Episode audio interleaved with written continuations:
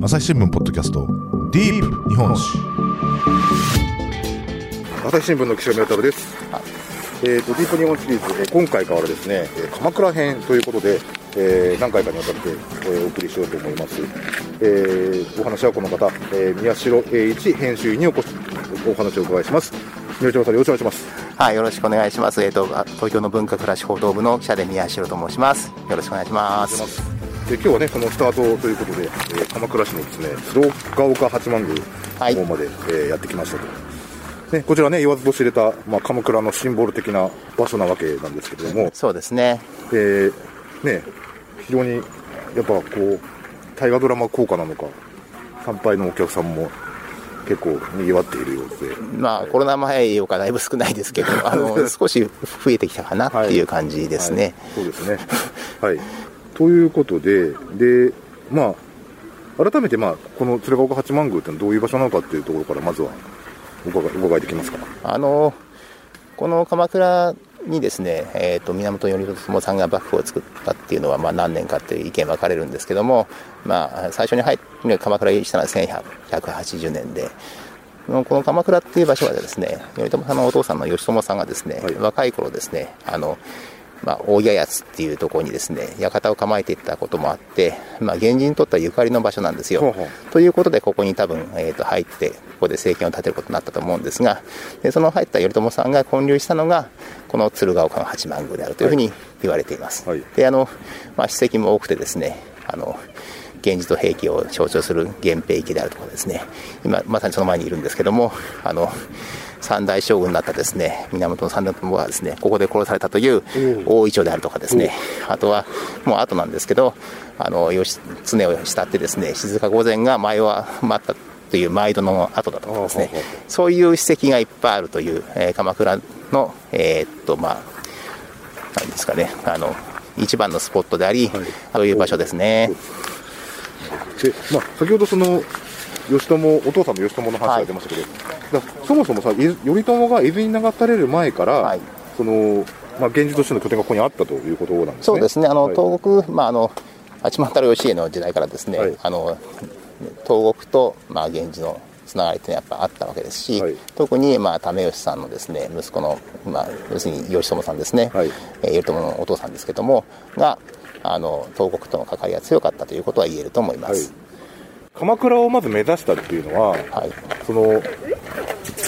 そういうゆかりがあるからというゆかりがある土地で、はい、とにかくまあ集まって、はい、あのえーと、根拠地にして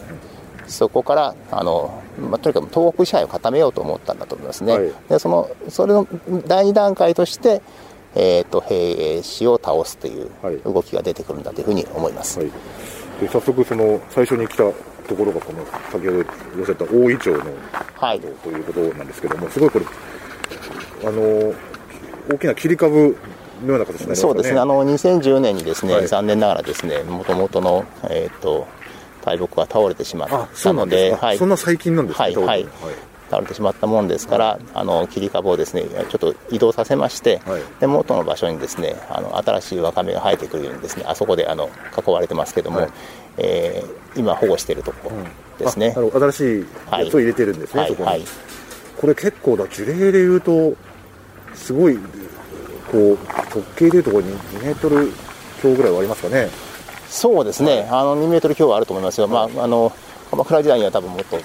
ずっと細かったと思いますけども、はいまあ、よく言われるのはこの陰に隠れていた実朝の、えーと、大井にあたる、えー、頼家の息子の、えー、公暁公暁がですね、はいはいえー、実朝さんをここからで打ち果たしたっていうことでもありますので、うんはい、まああの当時からあったんだろうというふうには思いますけれども。なるほど、まさしくこう 現, 現場感がある場所にね実朝というと三代の将軍でね、そうですね、はい、彼をもって源氏の将軍の血が途絶えてしまうという、はい、人物なんですけれども、非常にインテリで、はい、あの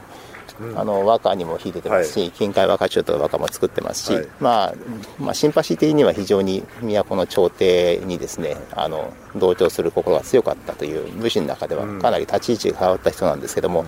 まなかなか立派な人だったというふうに思います。はい、なるほど。まあ、その実朝がなぜ殺されなければいけなかったかっていう話はまた、はい、後ほどゆっくりお聞きするとして、はい、せっかくその鶴岡八幡宮に、はいはい、そのゆかりの地を少し歩いてみようかな。はい、わかりました。はいでまあ、境内の地図を見るとですね、先ほどの源平池とか言いましたけど、はい、あれは政子石っていうんですかね。あ、はいはいはいはい。源氏頼朝にゆかりのある名前の場所が結構あるなという印象。そうですね。あのここの辺りはですね、もともとあの湿地帯でですね、あの弥生時代の遺跡とかもあったみたいなんですけど、ははあのこの鶴岡八幡宮作るところにですね、はい、そのえっ、ー、と地帯だったところを埋め立てあの地帯だったところを池にして、うん、そこがですね今の源平池っていう池になったというふうに言われています、はいはい、あの鳥をくぐってですね太鼓橋っていうのを渡るとその左右がですね、えー、と平家池と源氏池になってるんですが、えー、これからこっちの方に多分今向かっているところなんですけどね、はい、本宮の方をね背にして歩いてるところですけど、はい、あの非常にこう鶴岡八幡宮の場所的なところで鎌倉駅の東口からね、そうですね、若宮大路につながっていて、はい、あのまあこれずっとあの南の方に行くとあの海になって由比ヶ浜ということになって、はいまあ、そこに昔は港があってですね、若井の港っていうのがあって、はい、あのそこで貿易も行われたっていうふうに思ってるんですけど、はいまあ、鎌倉の、あの、まあ、風水的にも北にあって、はい、あの一番あの中心になりやすい場所ですよね。はい、もうちょっと今日すごい風が強くてですね、はいまあ、ちょっとゴーゴー言おうとか聞こえにくくなるかもしれませんけど、はいはい、そこはちょっとご容赦いただいて、逆にそのなんかこの風の強さっていうのが、はい、こう鎌倉の地形みたいなのをすごい物語っているなっていう感じがしてて、はい、そのまあね正面が今由比ヶ浜ってあるんですけど、はい、正面に海があって、はい、で他三方をこう山で囲まれているそうですね。いう立地ですよね。はい。あのまあよくまあ守りやすかったって言われますけど、はい、まあ守りやすかったっていう面もある反面まあ、うん、まあある一定以上には発展しにくかったっていうこともあるのかもしれませんけども、はい、まあまあ一番選ばれたのはまあ、まあ、ゆ, ゆかりの地だったっていうのは多分大きいと思いますけどね。うん、要は軍事的な理由もそうだけども、はい、このやっぱりこう。まあね、お父さんたち先祖に対する、はいまあ、敬, 敬意といいますかね、はい、であるとかそのこう自分たちのこう、はい、そういうところを大事にしたというところがそうですね、まあ、あのルーツに関わる部分があったんだと思いますよ、はいはい、この場所には、はい、ということで、はいあそうですね、もうすぐこの脇のところに大河ドラマ館さんがつついたちからオープンするんですがそうですね、はい、今来ましたね。ここが、はい、えーっとえー、っと向かって正面左側が平家池で右側が源氏池というふうに言われています、はい、これさっき言った池を作ったのが、はいえー、同棲したのが、はい、頼朝ってことなんですか。あの頼朝の時代に作ったというふうに言われています。あなるほど。であの、えーっとですね、平家池の方は、うんえー、っと島がですねみっつあって、はいあごめんなさい間違いですね。平家池の方は島がよっつあってで源氏池の方は島がみっつあるっていう、はあ言われていて、それぞれですね、えー、っとさんはお産の産でですね、えー、死は死ぬの死ということで、あのまあそれぞれ象徴してるんだっていうふうに言われてるんですけども、はい、まあ元々はよっつずつあったのをですね、はい、片方壊したんだっていうそういう言われもあったりとかします。本当かどうかわかんないんですけど、はい。はい、で、あのここはですね、ハスがよく咲くところで、うん、あの白いハスと赤いハスが咲くんですが。で白いハスは源氏を象徴していて、うん、あの赤いハスは平家を象徴しているというふうに言われています。えこれは人工的に植えたもんなのじゃなくて植えたもんなんじゃないですかね、ははきっとね、はい、なるほどですね、はいまあ、そういう時期になると、まあ、そういうそうですね、もともとは紅 白,、ねうん、紅白が池によって分かれたっていう人もいるんですが、はい、今は両方で咲いてますね、はいはいはいまあ、そうやってこう、こう花の源平合戦が出て、はいはい、そうですね、はい、であのこれから行くとこにあそこの源氏の池の真ん中のところに、はいえー、と弁天社があって、はい、そこに政子石っていうのがあるんですよね。ははははじゃあそっちの方もちょっといいですか。はいあここではいこれあの弁天社ですね。はい頼朝公は伊豆の国にて旗を上げ、はい、東山に敗れて暴走にそうですねこうぐるって回ってきたんですよね。はい、はい、直ちに創建したかどうかはちょっとなんとも言えない部分がありますが一応鎌倉に入って最初に着手したのが鶴岡八ヶ丘八幡宮だということに書いてますけど、うんはいはいまあ、八幡様はね、はい、あの戦の神様ですから、うんうんうん、そういうことはあってもおかしくないのかなっていう気がするんですけども、はいはいはいはいはい、大場影義、はい、イメージ東大に池をこらしめ、あ確かに確かにはい、ここで出てきますね。島の話が出てきます。はい、そうですね。東の池っていうのがあって、はい、それを読んでるんですさんとで、西の池はよんと、はいはいはい、まあそれは諸説はあるでしょうけど、諸説ありですね、はいはい、これね、弁財天のお社藩ですよね。そういったポイントしていきましょうかね。あ、この裏なんですよね、はい、高石さんははい、いきます。これですね。はいおはい、お今政子石というところに、はいはい、あの歩いてきてきました。あの弁財天様の、はいうんえー、ちょうどお社の真裏になるんですけども、はい、そこに政子石というのがあって、あのふたつ石が並んでるんですが、はい、えあの縁結びの象徴として知られています、はいはい、ということなんですが、まあもともとの政子って名前がついてるのは政子さんが関係してるんですかね。いやそれはちょっと全然わからないっていうか、はいはいあのまあ、そういうことになってるんでしょうけども、はい、政子さんはここで何かしたって話を私は聞いたことないので、ほうほうほうなんで政子石なのかなっていう気もするんですが、はい、ただまあねあの八幡宮の中では由緒ある場所の一つだと思います、はいはい、なるほどです、はいえー、とこちら子宝のねそうですね夫婦円満と縁結びと子宝のえー、っとご利益があると言われてますね。現代先生もあってねあのカップルで訪問しちゃいけないとか言いますけど、裏にこういうのがあるというのは私よくわからないですがやきもしちゃうかとか言いますが、確かに若い若いそれこそ若いカップルの、はいね、参拝客の方が多かったなってもうちらほらね見られる感じで、そうですねあの、まあ、大河ドラマが始まったこともあってですね、あの先ほど言った大河ドラマ館もさんがつからできますから、今後どんどん人が増えてくるんだろうなというふうには思ってますけどね、はい、でこの鎌倉の地でこう、ね、最初の武家政権がはい、できたということなんですけれども、そうですねあの、まあ、最初の武家政権がどこかっていうことについては異論もあるんですけども、そうですね、はいえうん、あの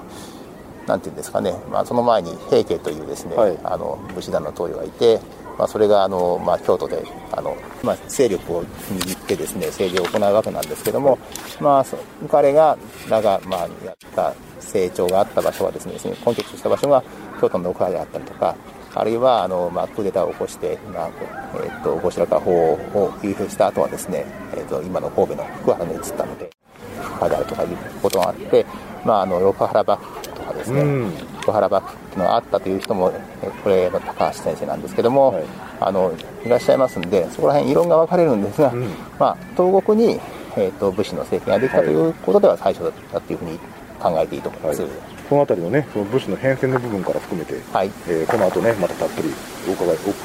お, お, お話をねあのゲストも交えて お, お聞きできたらと思っています、はい、でじゃあまたこの後よろしくお願いします。よろしくお願いします、はい、ありがとうございます。お疲れ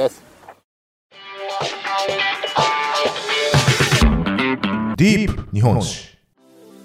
今日のポッドキャスト気になるテーマだったけどネットで調べるにはどうすればいいのかな。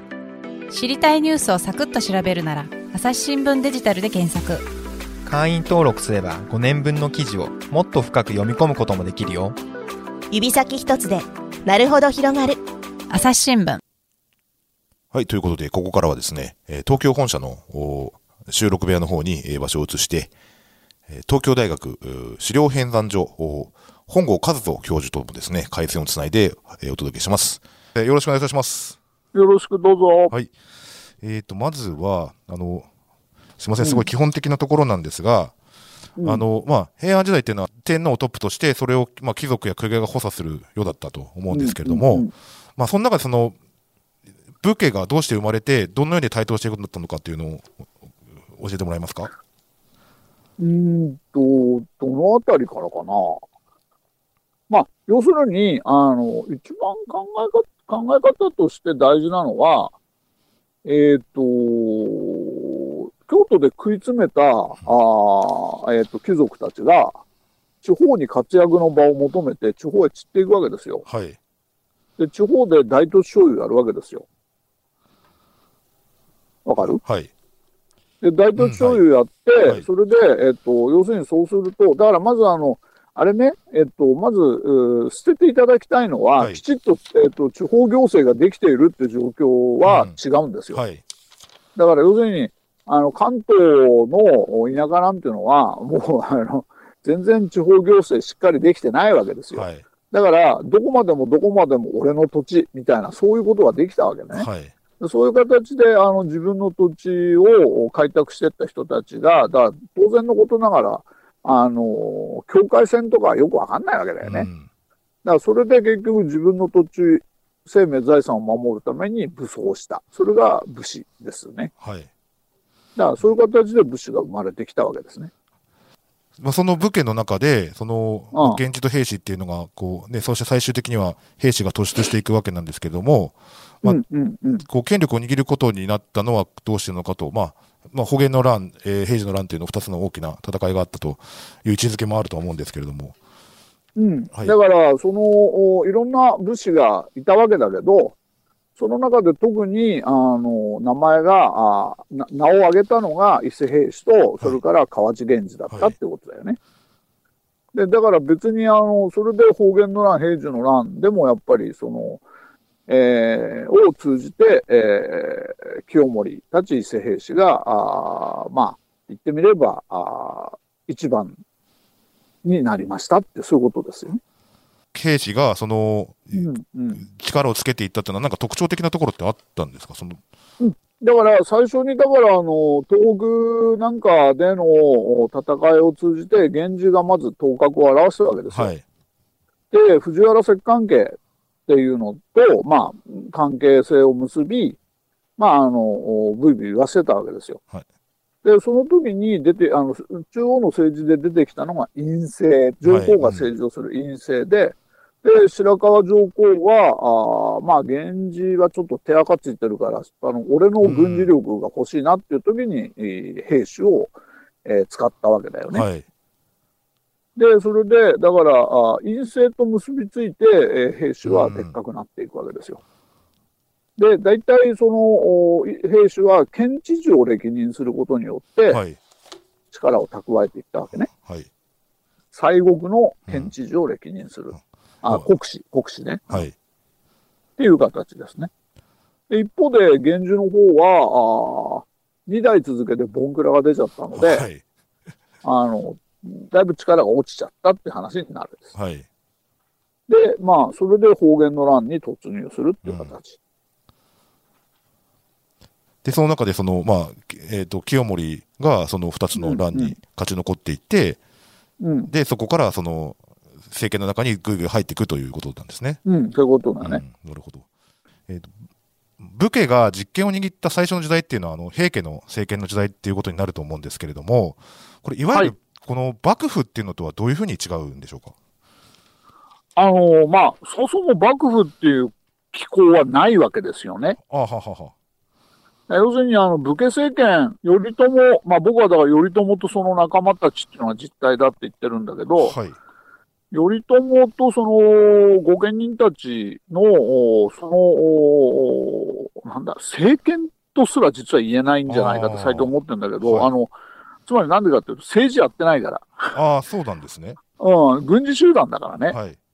だから軍権、政権って政治権力でしょ。はい。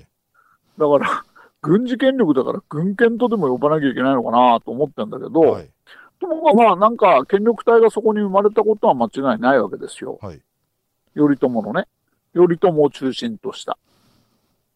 でそれがまあ幕府っていう言い方に後世でなる。あ、後世なんですね。後世から見て、はい、そういうふうに言うわけですね。はい、で、ところが、あじゃあ、清盛とどこが違うかっていう話になるんですけど、はい、清盛はやっぱりあの本質的に貴族なんですよね。あははは要するに清盛はあ、平治の乱の後に貴族、中央貴族、中央のその貴族として出世をし、それから、あ一門も次々に要職につけましたと。はい、で、それで、えー、例の平家にあらずんば人にあらずっていう状態ができたわけですけど、はい、それで実態的には全国の武士をまとめ上げるってことはしてるんですよ。中納言ぐらいの時かな。はい、でだけど、それでもですね、やっぱり彼の本質は朝廷の中の貴族なんですよ。はい、だから、その意味でもう完全に貴族の中に、じゃない、朝廷の中に位置を占めているっていう意味で、まあ、平家政権という言い方はしない方がいいんじゃないのかなというふうに思います。なるほどですね。平家政権という、じゃあ平家自体が政権を握ってたわけではないと。うん、だからそこでまた問題になるのは、例のあの、えっと、権門体制論っていう考え方を取るならば、はい、えー、権門体制論ってご存知？えっと、ごめんなさい、私は名前だけって感じなんですけども。権門体制論っていうのをですね、あの、えー、せんきゅうひゃくななじゅうねんだいにですね、唱えられた、まあ、議論でですね、要するにあの、せんきゅうひゃくななじゅうねんだい、ななじゅうねんだい、ちょっと古いんですけども、はい、あの、ななじゅうねんだいに唱えられた議論で、あの、なんて言ったんですか、あの、えっと、例えば、いろんなあの権力を持った、えー、と集団がいるっていう、例えば、えー、と貴族である、公家ですね、公家であるとか、武力を持った武家であるとか、あとはですね、えーとまあ、天皇家を中心とする王家であるとかですね、寺社を中心とする、まあ、これ、寺家って言ってるんですけども、そういう者たちが並び立って、あの中世社会を作っていたっていう、はい、そういう、まあ、なんていうかな、あの社会像の、うんことなんですけども、それ権門体制論っていうふうに言ってるんです。要するに権力を持ったいくつかの集団が別々にあって、それが中世社会を作っていたっていう、そういう考え方があって、でまあ、そのうちの一つとして武家っていうのがある。はい、でそれはまあさっき先生がおっしゃったみたいに、本郷先生がおっしゃったみたいに、軍事集団としての武家っていうのがあって、はい、その一つとしてあの武家がその権能を持っていたっていうのが権門体制論。ですね、だまあそれに対してあの、まあ、佐藤真一先生とかがせんきゅうひゃくはちじゅうねんだい以降に唱えられたのが、えー、っと東国政権論っていうのがあってですね、えあの要するにそれはまた今の今大体こういう見方も強くなってきてると思うんですけども、一般的にはあの要するに武家が東国に、えー、っと天皇家と、まあ、なんか補完し合うっていうふうに言ったらいいのかな。うん、あの政権を作ったっていう、そういう見方なんで、まあ、そういう見方からすると、権門体制論とは全く違う社会像が見えてくるわけですね。はい、うん、要するに、どの、あの社会、まあ、また本郷先生はまたそれと違う見方を持ってるんですけども、どの社会像を、まあ、頭にイメージするかによって、それを幕府と見るのか、うん、あるいは、えー、っと一部の権力を委譲された集団と見るのか。えっと要するに権門体制論というのは、その軍事、軍事の、軍事もやっぱり天皇の下で、えー、コントロールされていて、で、その軍事の、軍事のリーダーである平清盛は、その軍、軍事というものを持って天皇に奉仕するっていう考え方になるのね。だとすると、その権門体制論を取るならば、平家政権っていうのもありなのかもしれない。うん、はい、要するに天皇の下で、えー、働く平家、平家の軍事権力と、えー、いうことで、あの、例えばだから、たあの神戸大学の名誉教授でいる高橋正明先生なんかは、はい、六原幕府っていうことを言ってるわけね。はい。六原幕府。はい。はい、うん、きょあの清盛が六原に、えっと、はい、まあ、あ本拠を持ってたから、はい、六原幕府ってことを言ってるし、まあ僕も、僕は、だから、えっと、やっぱり、えー、清盛が、その、クーデターを起こして、本当の意味で政権を掌握した後、で、その時は清盛の本拠は福原にあるんですよ。はい、うんうん、はい。だから、福原幕府っていう考え方はあり、あり得るのかなとは思ってますよ。まあ、その、福原幕府はちょっと反対かな。あの、はい。まあ、つまり、その政権っていう意味では、その、置いといてその、うんうん、まあ、武士をまとめるという意味でその軍事を握ったという意味で、それをこう、まあ、頼朝の作った幕府というふうに定義をするのであれば、その平家政権も幕府であろうという考え方っていう、うん、幕府であってもおかしくはない。なるほどですね。はい、た, ただだからもう一回言うと、おじゃあ清盛の本質は、えー、貴族なのか武士なのかってとこだよね。はい、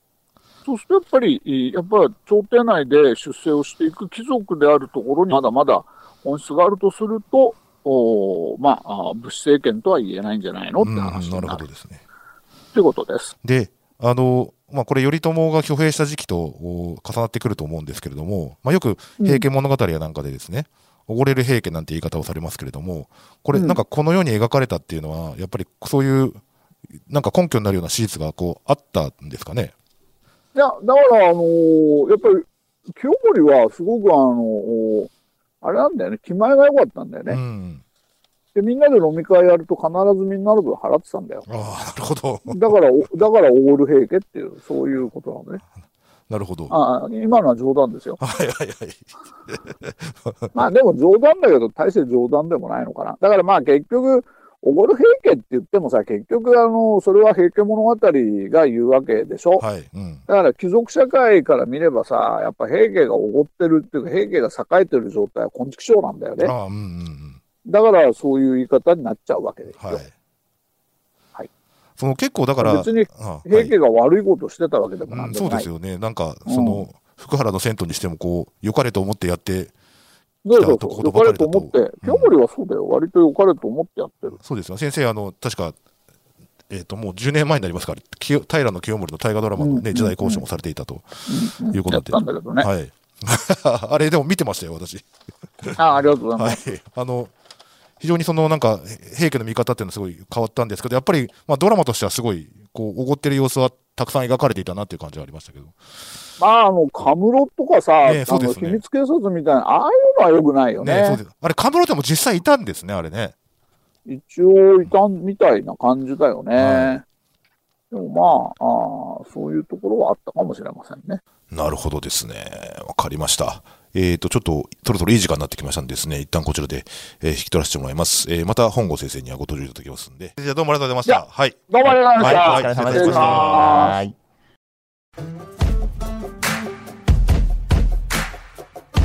朝日新聞ポッドキャストディープ日本史、はい、ということで、えー、ディープ日本史鎌倉編、えー、東京大学史料編纂所教授の本郷和人先生とですね、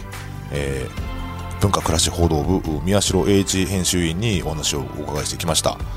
えー、っとこれ本郷先生の方から、えー、なんか新刊のご案内があるということで宮代さん。はい。あの先生、あの今年あのこれから出るようなご本があったらぜひ教えていただきたいなと思ってるんですが。えー、だからあのその鎌倉関係でにさつ出してるから。はい。はい、あの北条氏の時代っていうのと、はいはいはい、それからあと川出から鎌倉殿と、はあ仲間たちかな、川出書房から川出新書で出してるんですよ。鎌倉殿と